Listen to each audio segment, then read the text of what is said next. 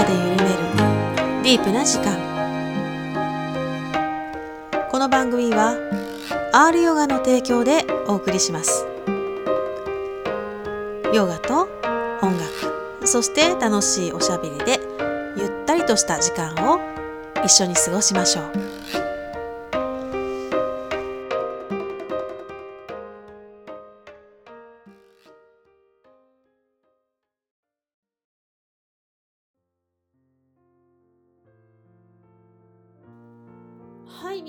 こんにちは。リタです。お元気でいらっしゃいますか？リタも元気ですよ。ね早いもんで2月ですね。皆さんいかがお過ごしでしょうか？だんだん春を感じるような日差しですね。うん今日もちょっとあったかいな。リタはねあの13、4度いくともう暑いな。暑いなっていうかもう半袖でいいかなみたいになっちゃうんですけどね。うすぐ春ですね。ということで今日はですね、えー橋本由香子ちゃんにねゲストに来ていただいております、えー橋本由香子さんはねファンファンアカデミーというね親子教室とかをね主催してみます。で親子で幼児が、ね、中心だったんですけど小学生の方とかもね今はいろんな取り組みをされてるみたいです、ね、後ほどゆっくりお聞きしましょうかね。まずは心を静めてから行きましょうか。何かとざわざわするこの世の中ですね。いろんなニュースが飛び交うこの世の中。頭の中がぐちゃぐちゃになっていませんか？ね。少し少しだけでも、えー目を閉じて自分の呼吸に意識を向けることによって、えー静まっていくのを体感していただければなと思います。では、えーあぐらを組むか椅子に座って背筋まっすぐにします。目を閉じて。吐く息を長くして心を落ち着かせていきます。肩の力抜きます。手は楽な位置に置きましょう。軽く顎を引いて頭のてっぺんを天井からつられているようにして。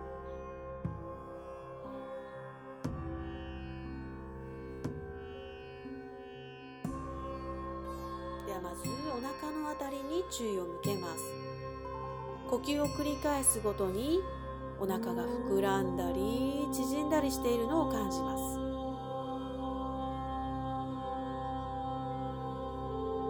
息を吸うと膨らんで吐くと縮んでいきます。膨らみ縮み。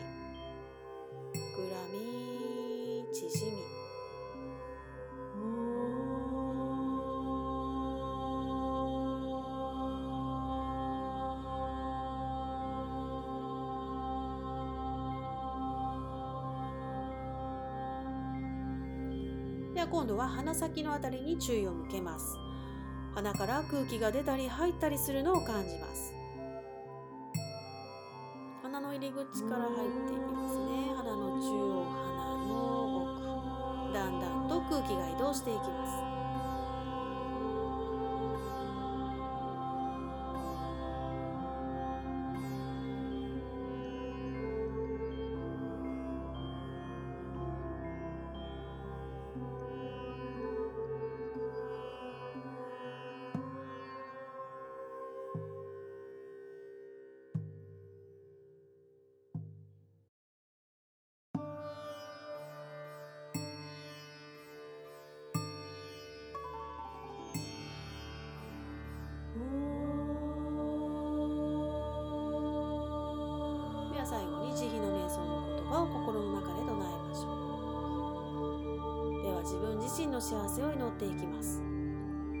私が幸せでありますように。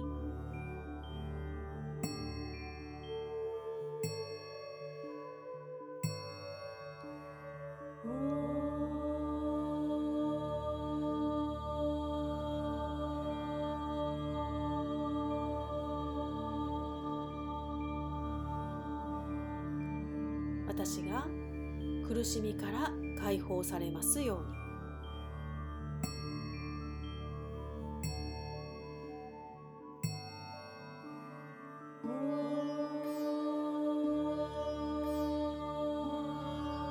し生けるものが幸せでありますように。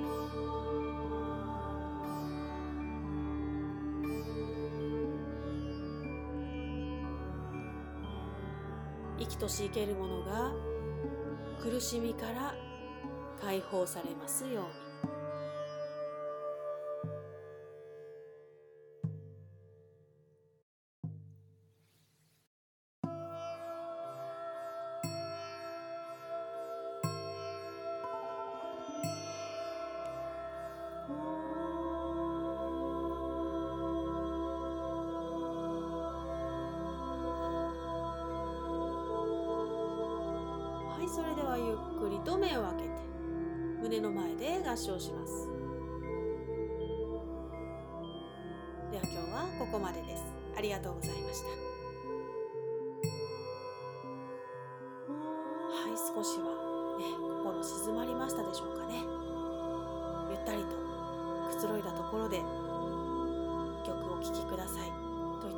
テンポな曲をかけようと思っておりますがはい、えー、リタの最新の曲ですね。永遠の今、お聴きください。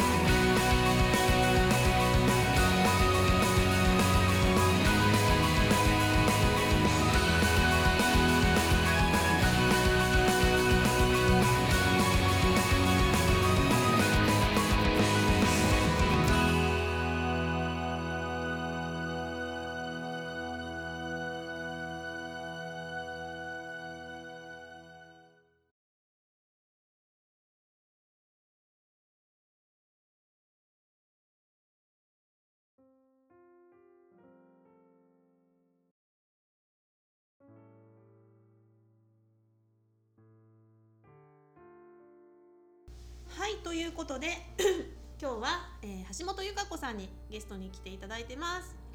よろしくお願いします。お願いします。お久しぶりですね。本当ですね。呼んでいただきありがとうございます、えー、こちらこそありがとうございます。皆様よろしくお願いします。橋本由香子です。ねは今年になって初めてだもんねゆかちゃんね、うんうんうん、今年もよろしくお願いします、ね、お願いします。2021年、うん、ね風の時代とも言われて風の時代なんだ。そうなんだ。うん、なんかいろんなスピリチュアル業界ではすごくそうやって言われていて、風の時代だとどういう時代なの？あの、うん、本来のっていうところが暴かれるというふうによく言われていて、うん、もう本当の自分だったりとか、うん、それこそりえちゃんがやってるような、あのスピリチュアルだったりとか、うんうんうん、まあ、りえちゃんがスピリチュアルだけど、うんうん、本当のっていうところを話してる人たちにフォーカスが集まるよ。嘘マジで？ついに来た？そうですよ。ついに。ついに来たかしら？ついに。あなかなか見向いてもらえなかった。見向いてもらえなかった。本当に、うん、だからスピリチュアルのこととかも本当になんかスピリット、うん、本当の自分っていうところをやってる人たちっていうのがやっぱりみんな興味が出てきたりとか気づいていくんだろうね、うん、まあ大変な時代だからね、うん、見ざるを得ないというか、うん、そうなんだね来たな、いいですね。いいですね。活躍してください。この間ね、この間ね、対馬神社でね、お参りしとったらね、あのこちらの年、八方塞がりらしい。あ、そうそうそうそうあ、知ってんの？知ってる知ってる。とか思って。八白金星ね。あ、そうなんだ。八方あの塞がれで真ん中に来るんだけど、だからいろんな物事はあの起きにくいっていうか、うん進展しにくいんだけれども、もう一個の意味で。結構真ん中でみんなに好かれるっていうよし。だって。そっちとろそっちとろかいいところで。八方塞がりだったら上にピョンって飛べばいいんじゃないとかって思って。真ん中で輝いてればいいあそっかそっか真ん中で。輝いてればいい、いいとこ取りでいきまし。ょうそれでいきましょう。何かと共通点多いよね。そう。ね数比日も一緒だしね。そう、ね、11でね。ね。で年も一緒だしね。辰年だしね。そう辰年だしね。六白あだしね。そうそうまあそんな不思議ちゃん二人が お届けしますけど。ねなんかそうだね。あのちょっと話したいなと思ってたのは、うんうん、前さポッドキャスト出てくれた時に、うん、うんと怖い自分、えー、なんだっけ？そういう弱い自分っていうかそういうのを小脇に抱えながら進んでいく。なんか怖いんだけどやるっていうか、うん、なんかそういう話をしたと思うんだけど、うんうん、しましたねしましたね。ね。うん、そこちょっと反響あるのであなるほど。掘り下げたいな。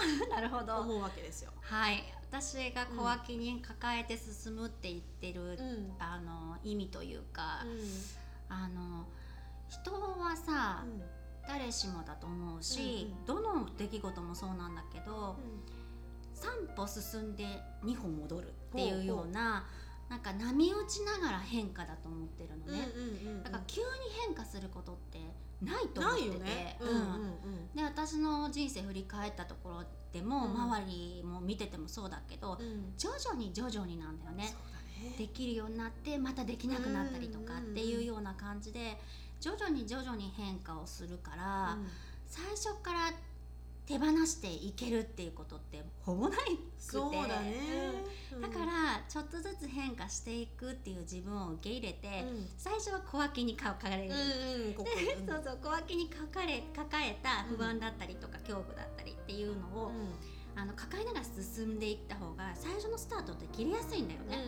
で気づいたらそのお荷物がちょっとずつ少なくなってって、で気づいたらあれ？なんかあんまり持ってないかも。っていうのが何年かかかるのよ、そう何年かかかるね、うん、で数年後に、うん、あ5年前ってもっとここ大きかったけど、うん、めっちゃちっちゃくなってんな、うん、私の不安感とか私の恐怖、こここれに対しての恐怖って、あんまり感じなくなってんなっていうのに気づいて、あちょっと成長したっていうふうに喜ぶっていうのが。大体のパターンで。かなり長いスパンで見て遠遠くから自分を見ないと分かんないよね。そうそうそうそう、ね、その時って分かんないから、うん、ない。変わってないような気がするよね。またスリップっていうか戻っちゃったっていう方がダメだってなっちゃうから。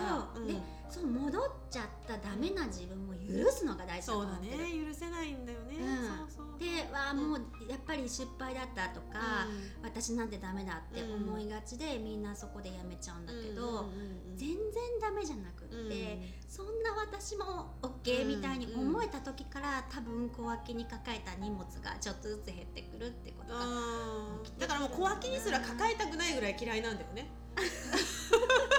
そんな自分が。そんなね、うん、もうだどうせだったら捨ててっちゃちゃいたい、うん、うん、もうパッと変わりたい？そうだね。そうはいかないんだよね。そう。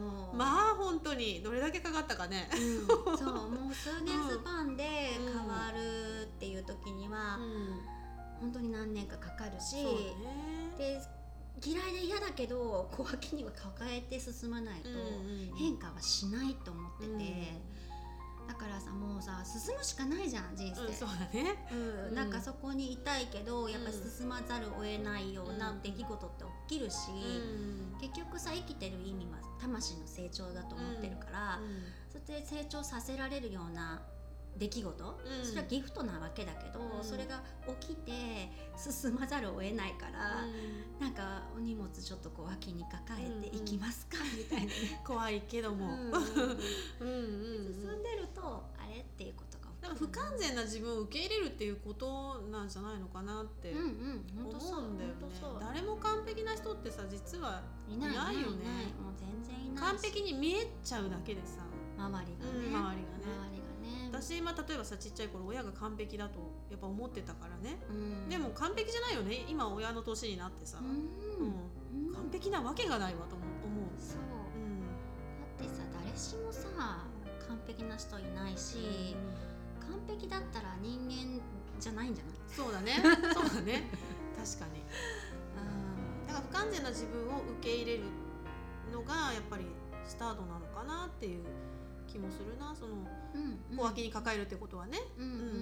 そういう自分がいるんだよね。でも進むんだよねっていうことだよね。そうそう。本当にそれでいいと思うし、うん、ダメダメな自分をちょっと OK って思えてることが一つでもあったら、うん、もうそれで OK だし、うん、うん、いかにそれを受け入れるかなんじゃない？そうだね。だからさ無理くりそれを押し込めて変わろう変わろうってする動きって多いんだけど、まあそれをやった時期もあるんだけど、無理くりはやっぱ変われないからね。そう苦しいだけだよ、そうだね。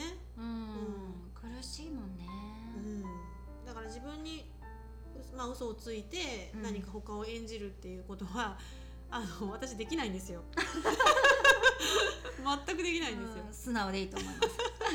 できる人もいるからね。できる人おるのか怖いわ。でもできる人いるけど、でも外側に見せないだけでうちでは苦しいと思うし、ね、ストレスもたまるから、それが長く続けられないから、うん、やっぱどこかで。どこかでね、歪みが出てくるし、ね、そうだよね。そうか、うん、面白いな。なんかそういう、うん、私はねやっぱりそのダメな癖があるとしたら、それをゼロにしたいなっていう時があったのね、まあ怒りもそうなんだけど、まあ、自分のパターンみたいなのが見えてくるじゃん,、もうこんだけ長いこと自分を分析してるから、自分こういうことされるとこういう反応する、でうんそういう自分がまあなくなったらいいなって思うわけですよね。でそれをゼロにしたいなってやってたんだけど、ならんなって思ったし、今でも体がキュッてなったり、何かそういう場面に出くわすとね、自分の痛みっていうのは、どこかに残っていてキュッてなったりするんだけどでもキュッてなったなって分かる。だけでもねそれはすごいことだと思うし、だから完全に消えるってことはないんだなってないよない、うん、思いますね。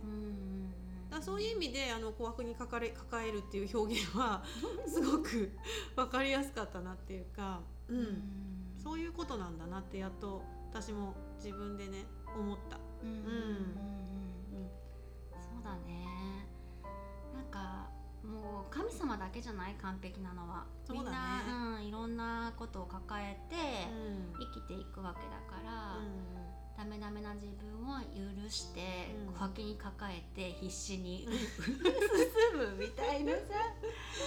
なんかどこまで行ってもすごい人はいるわけで。そうだね。上を見たら綺麗だよね、うんうんうん、そうなりたいなと思ったとこですぐはなれないわけだから、うん理想とかは掲げればいいけど、うん、そこに近づくためにはやっぱりね、うん。うん、ダメな自分許してきながらそのまま進むみたいな感じで、だから受け入れるっていうのは自分を許すっていうことともイコールだし、うんうんうん、自分を愛するってこともイコールだと思うんだよね。そこら辺がなんていうのかな受け入れるとこでまず第一歩詰まるっていうのは多いかなと思う。うん、そうだね。なんか自分を愛するってさ、うん、本当に大事だと思ってて、自分を愛する信じることができてないと、うん、周りができないじゃん。そうだ、ね、周りのこと、うん、子供もそうだけれども、うん、子供でさえ自分を信じて自分を愛してないと子供を信じてあげることもできなかったりとかってすると思うからさ、本当に信じるって何をしたら信じれるかとかっていうのも考えたことあるんだけど、うん、なんかまあ自分との小さな約束を守るとかいろいろ言われるけどりえちゃんどう思う？自分を信じることに対して何をしたら自分をより信じられるようになるかな？まあ、ちょっとあのディープな話になりますけど、うん、やっぱ自分が、えーと、本質的には、うん、えーこの体ではなくて、うん、ね、本当に素晴らしい大いなる存在なんだっていうことを確信した時に、自分を本心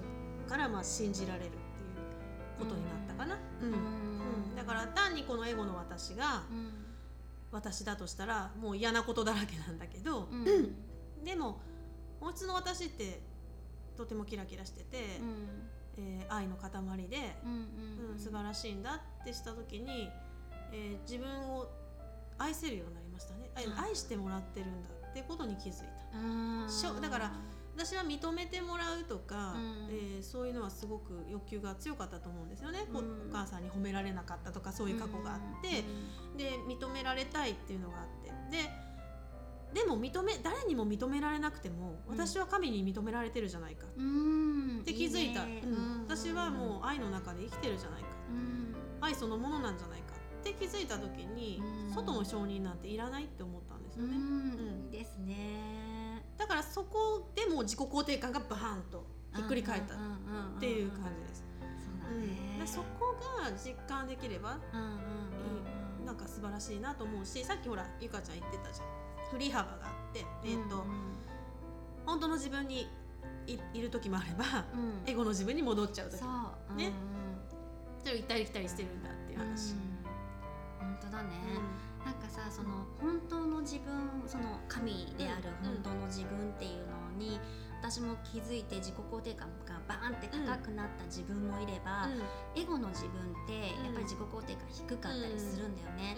でそこをやっぱ行ったり来たりするっていうのは私も実感してて、すごい自分の中で二面性を感じるのね。はいはいうん、二面性どころか三面性みたいな感じで いろいろ感じるんだけど、うん、でも皆さんの中にもあのやっぱりさ本当のあの真我の自分っていうか、あの神であるような自分とエゴの自分っていうのがいるから、エゴの自分が全てじゃないっていうところがあの気づけてくのはとても大きなことだよね。エゴの自分だけが自分だと思い込んでるからね、多くの人は。それは辛い。になれないし、信じられなかったりする部分、うん。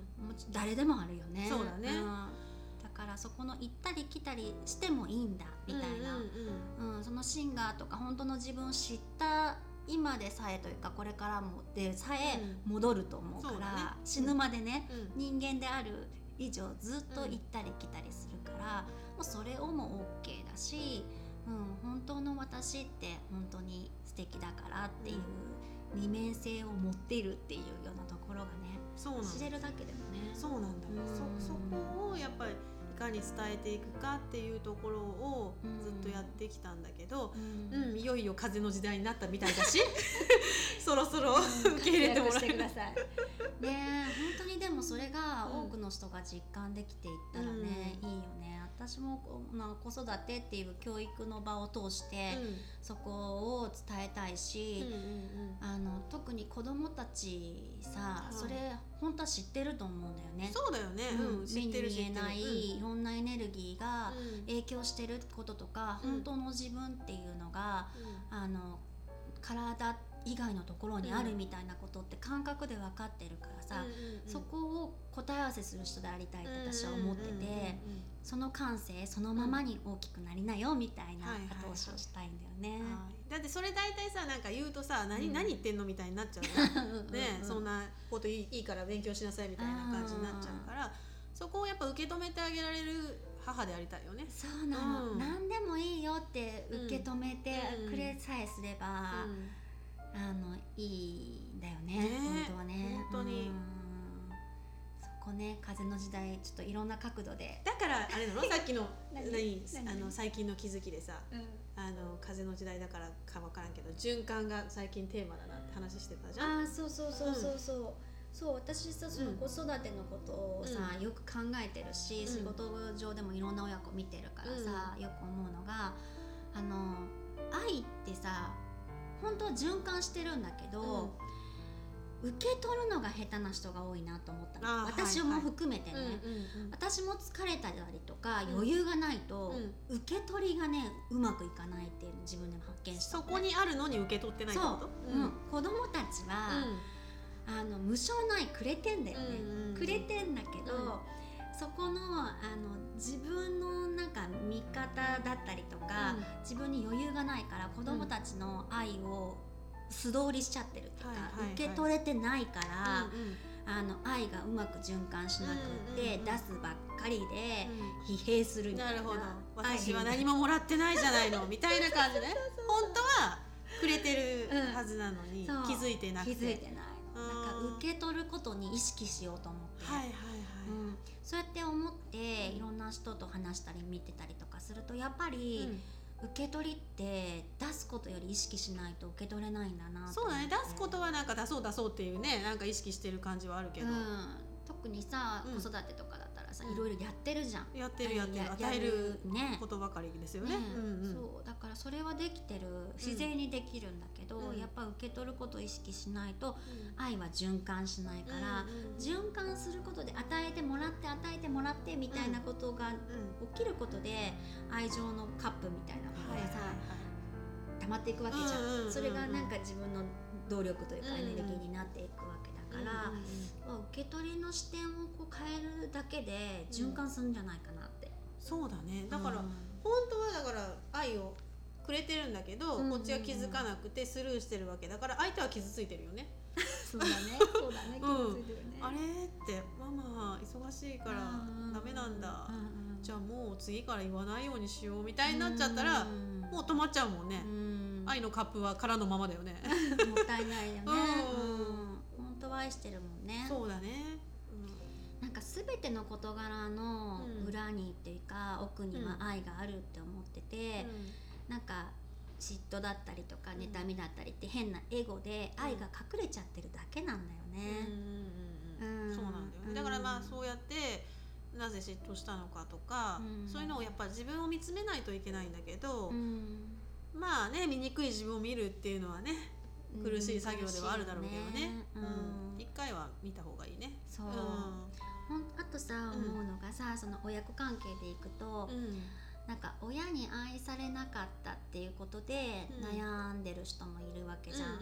であのだからこそ親子関係がうまくいかないっていうパターンのはいはい自分がね子供でよく見てきてるんだけど、なんか根本的なことを考えた時にさ、愛がもらえなかったっていうよりも、結局自分は親を愛したかったんだよね。うん、そうそう大好きなんだと思うよ。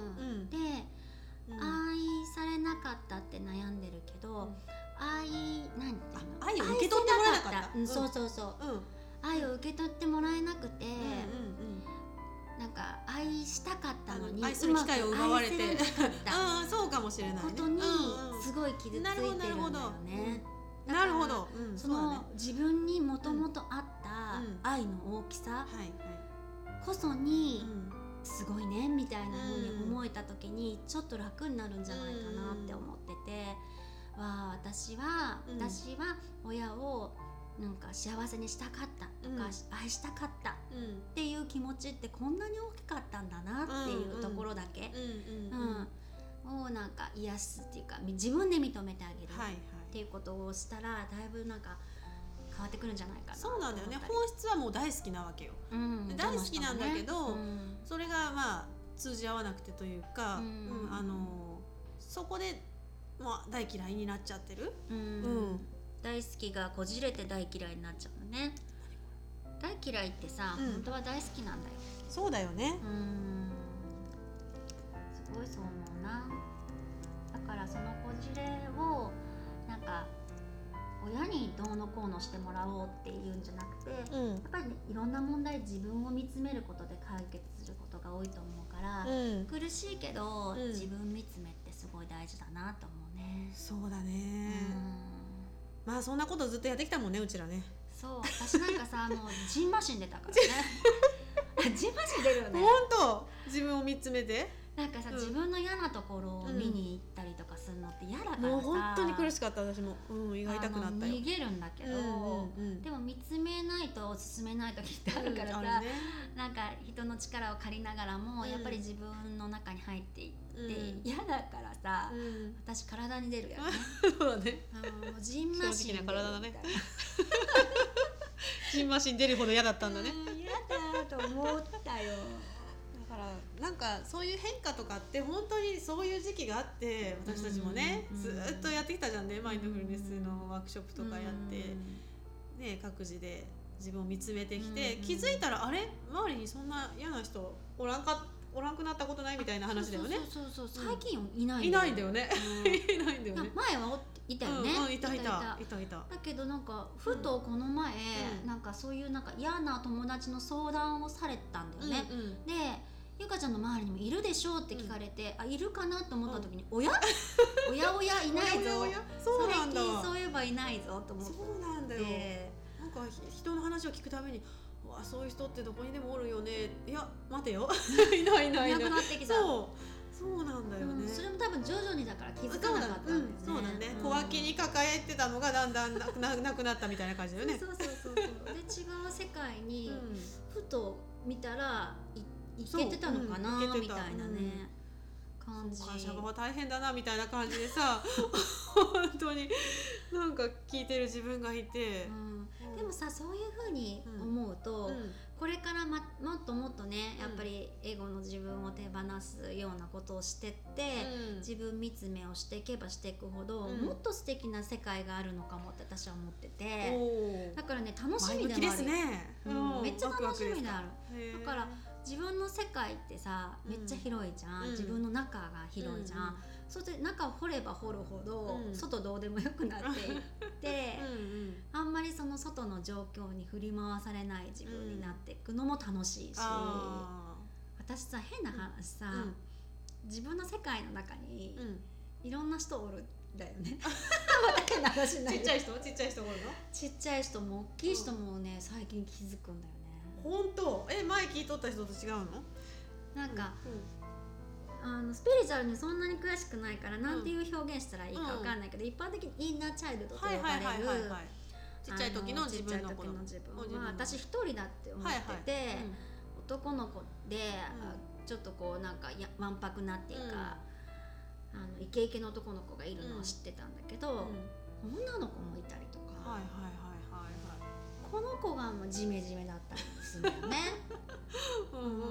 であこの子置いてきぼりになっとった子だとか、自分の世界をね見始めるとそういうの気づいたり、うん、でハイヤーっていうのなんていうのわかんないけどその自分の体の中じゃない部分、自分の世界の中なんだけど、うん、の人も1人気づいてたんだけど最近3人気づいてんだよね。本当に3人いてさえー、この人はどうなんだんだろうどうやったらこの人と喋れるんだろう みたいな。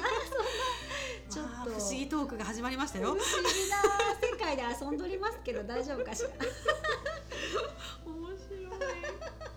なんかねまあそのさっきの信じるの話にまあ結局つながっていくんだけど、まあ自分がそういうこの単に肉体っていうのを超えた何か存在であるっていう。かそういうね大いなる存在神とかいろいろまあ表現はいくらでも神話とかあるんだけど、それを知ったらさもう安心っていうかうん恐怖の世界ではないんだよね。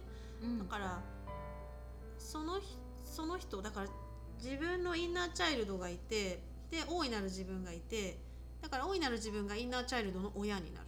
うん、うん、でその大いなる自分に委ねていく感じ、うん、うん、お任せしていく感じ、うん、うん、なんかそういうことかなってなんかだから自分で一生懸命頑張って自分を変えていくんじゃなくて、不完全な自分なんだけどその大いなる自分に許されているこの私、うん、うん、っていうものを丸ごと受け入れていくっていうことがなんか結果として、うん、なんかいい方向に導いてくれることなのかなっていう最近そう思うんだよね。そうだよそうだよ、うん、それはやっぱり直感としてメッセージをくれてると思うからね。そうだね。うん、だから自分のなんとなくの感覚っていうのに委ねていけるとすみません。なんとなくだけで生きてる私なんですけど 直感で直感だけそれがめちゃめちゃすごいんだよ。それがいいんだよね。なんかやりたいとかなんかやりたくないとか。それに嘘をつかないようになりましたね、うん、逆に言えばそれが全てだよね。そうかうん、その後にさエゴが絶対くっついてくるじゃん、うん、だってこれ失敗したらどうするみたいな、うんうん、あれをいかに取っ払えるか、そこで直感とかなんとなくで行動していくっていうことがね、できればできるほど導いてくださるんじゃないかな。そうか、うんうんうん。そう思っているわ。そのためにはさ、あのぼーっとする時間って大事だとああまあそうね。まあもう瞑想とかヨガもそうだけどさ無心になるっていうかぼーっとする、ぼーっとしとんの？ぼーっとしとんのぼーっとしたなんかリラックスしたりとかさ自分が好きなことしてるとさ直感って感じやすい、うんうん、受け取りやすいじゃん。うんうんうん、あそうかそうか。が瞑想すごいいいと思うし、うん、瞑想の中で気づくこといっぱいあるんだよねそうだよね。だから普通に考えても分かんないことが、瞑想の中でポンって答えが出てくる。よっしゃみたいな。大いなる自分が。そうそうそう。送ってくれてるメッセージだもんね、だからそこのなんだ受信するアンテナをきれいにしとかなあかんってことね。つ筒というかパイプというか。そうそうそうそう、うん、できれいにしとくのがリラックスするそうだね。そうだね。ぼーっとすること、ね、ぼーっとすること、うん、まあ瞑想ヨガにこだわらず。そう、ね、何でもいいからね、好きなこと。をいい音楽聴いたりね、うん、うん、散歩したり、うん、そういう時にふってねアイデア湧いてきますよね。うんうん。うん自転車こいでる時とかいう人もいるよね。いいね。散歩してる時とかそうそうそう。本当に、歌とかもさ私突然降りてくるからフレーズが。もう散歩してる時とかコンビニまで歩いてる時とかさもうボイスメモにそこで入れたりするんだよね。すごいいいね,、うん、ねそういう時の時間ってめっちゃ幸せじゃない？うん、来たって感じ、うん。うん、さっきもゆかちゃん家来る前に、歌詞が思い浮かんじゃって、うん、もうもうで運転しとるしとりあえずメモっとけってあの声で録音しといたけどわ、うん、かる。私そのね瞬間たまらなく好きでさ たまらないんだよね。だからそういうのばっかり。そういうのを味わいたくて、あえてなんかぼーっとしてる。ゆかちゃんに会いたいなと思った瞬間にもうメールしとるから。こうそこまでの行動が早いのかもしれない。いやに集中したらいいよね。そうだね。自分の世界めっちゃ楽しい。楽しいね。うん。なんかうんまたちょっとこの自分彫りについてはね、また他のシリーズでも話していきたいなと思いますが。さてここら辺でゆかさんの最近の活動とかあ、うん、はいありがとうございます告知があったらおっしゃってくださいえっ、と今二つ大きな活動をしててあの新しい活動として、うん、あのオンラインクラスママのオンラインクラスで自分掘りっていうのをしながら子育ての知識を学ぶっていうオンラインクラスと新しくねあの小学生のクラスをやり始めたんですよね。これがこう感感性をそのままに育むっていうようなテーマでやってて、あの結構面白い。1回目2回目終わったんですけど、うん、1回目体内記憶でやっててね体内記憶ねあったようちの子、うん、結構あるね、あのね2時間やるんだけど、最初忘れてても思い出してくるっていうようなことが出てきたりとか、誰かが覚えててそれを話し出すとあそうだっていうその一味を思い出したりとか、それねすごい私も楽しいし、めちゃくちゃなんかいい時間で、これ大人も混じってやったら楽しいんじゃないかなって今ちょっと浮かんでて。ママたちは混じらそこね小学生だけで子供だけでやってるんだけど。ママも聞いたらいいかもね。ママも混じってもいいかもって思えてきていて、このあの小学生の表現クラスっていうんですけど、ものと言葉と文字とかでいろいろ自分を表現していくっていう。なんかねエネルギー有り余ってるのに自分の中だけでぐるぐる回ってる子たちもいるのよ。ああ出し切れてない感じ。うん、で出すってすごい大事大事自分の表現をするって大事。大事よね、だからそういう意味でもわーって絵を描いたりもするし、自分のそのイメージしてるものを、こうものに表現していったりとかっていうみんなの前で発表したりとかってね、すごい大事。これからもとっても大事な力になると思って。って私は信じてるから、うん、それをねやり始めた。へえ、うん、それ楽しい。自分もね。子供のクラスとあ小学校のクラスと、うん、あとオンラインもやってるんだよね、オンラインね。お母さん向けで、これは本当に大人なんだけれども、子育ての知識とあとは自分掘りだね、うん自分は何が幸せなのかっていう幸せの定義掘りしたりとか、うん、子育ての軸どんな子供に育てたいのかみたいな、軸ぶらさなければさ、楽にいけたりとかするから、そんなことをねオンラインで Zoom であの講座したりしながらみんなとつながっていくっていうのをやってるね。うん、それは全部ホームページに見たらわかります？はい。ファンファンアカデミーというホームページに検索ですよ検索。はい。よかったらしてみてください、はい、あの子育てしてない方とかでも別に全然参加していただいていいし、うん、うんうん、私もりえちゃんもそうだけれども、うん、本当の自分で生きて楽に楽しく生きようよっていうところをテーマにしているので、ねそんな話もどんどんしていきたいし、ね。そうだね。なんか自分のためでもあるなと思っててそうだよね、うん自分も楽しいし、でそれが皆さんのお役に立てれば、なんかそんないいことないなと思って活動していますので。ありがとうございます。よかったら絡んでください。また私とも絡んでいただけますでしょうかね。もちろんです。なんかりえちゃんともね、うん、あのもちろんこのラジオもそうだし、うん、リアルなやつもやりたいね。そうやりたいね。うん、やりたいやりたい。ね YouTube とかもどうですか？ねいいですかこの顔で出ても。あの綺麗だから。ありがとう。あいちゃん綺麗だからね。ありがとうね。受け取る。受け取る。もう全力で受け取る。綺麗ですよ。ね。本当に。そう。うん。なんかいろいろね YouTube もやろう。やろうやろう。うん、やりましょう、どんどん。ね、いろいろやっていきますのでね、皆さんどうぞお楽しみにしてください、今日は長い時間ありがとうございました。こちらこそはい、またぜひご出演ください。ありがとうございました、はい、橋本由さんでした。ありがとうございました。ありがとうございました。とで橋本由香子さんありがとうございました。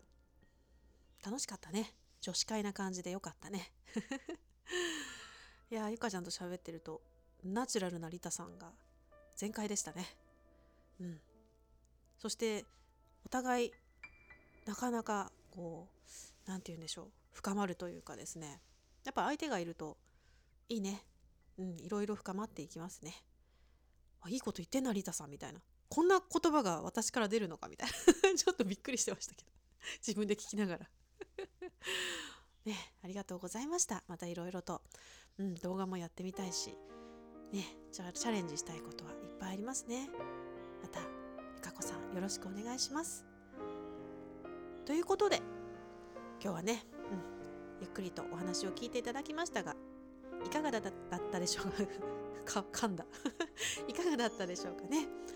あのたまには感想なんていただくと私とってもやりがいがあったりとか嬉しかったりとかするのでぜひね こう求めちゃいけないね。請求しちゃいけないね、うん、あのぜひねお聞かせください。はいということでまた続々といろんなゲストの方にお話を伺おうかなと思っておりますのでいろんな方面からね心の話とか、えー、心理の話とかしていきたいなと思っています。いろんな人と話しますが、えー、リタの核にある部分っていうのはね一つなので活動もいろんなことしてますけどねヨガもやってるし瞑想もやっているし、えー、マンダラートもやっているしあと歌もやってますね。いろんなことやってます。ですが私の核は一つです、ね、表現したいものの核っていうのは一つあってそれをどのようにやっていくかだけなのでね私のあり方みたいなのはあの何もぶれてないんでねこいつは何者なんだと と多分思っていらっしゃるかと思いますがはい。こんなあり方生き方があってもいいんじゃないかなと思いながらやっておりますということで未熟なりたでございますがこれからもどうぞ。応援をよろしくお願いしますいつもありがとうございますということで今日はここまでです。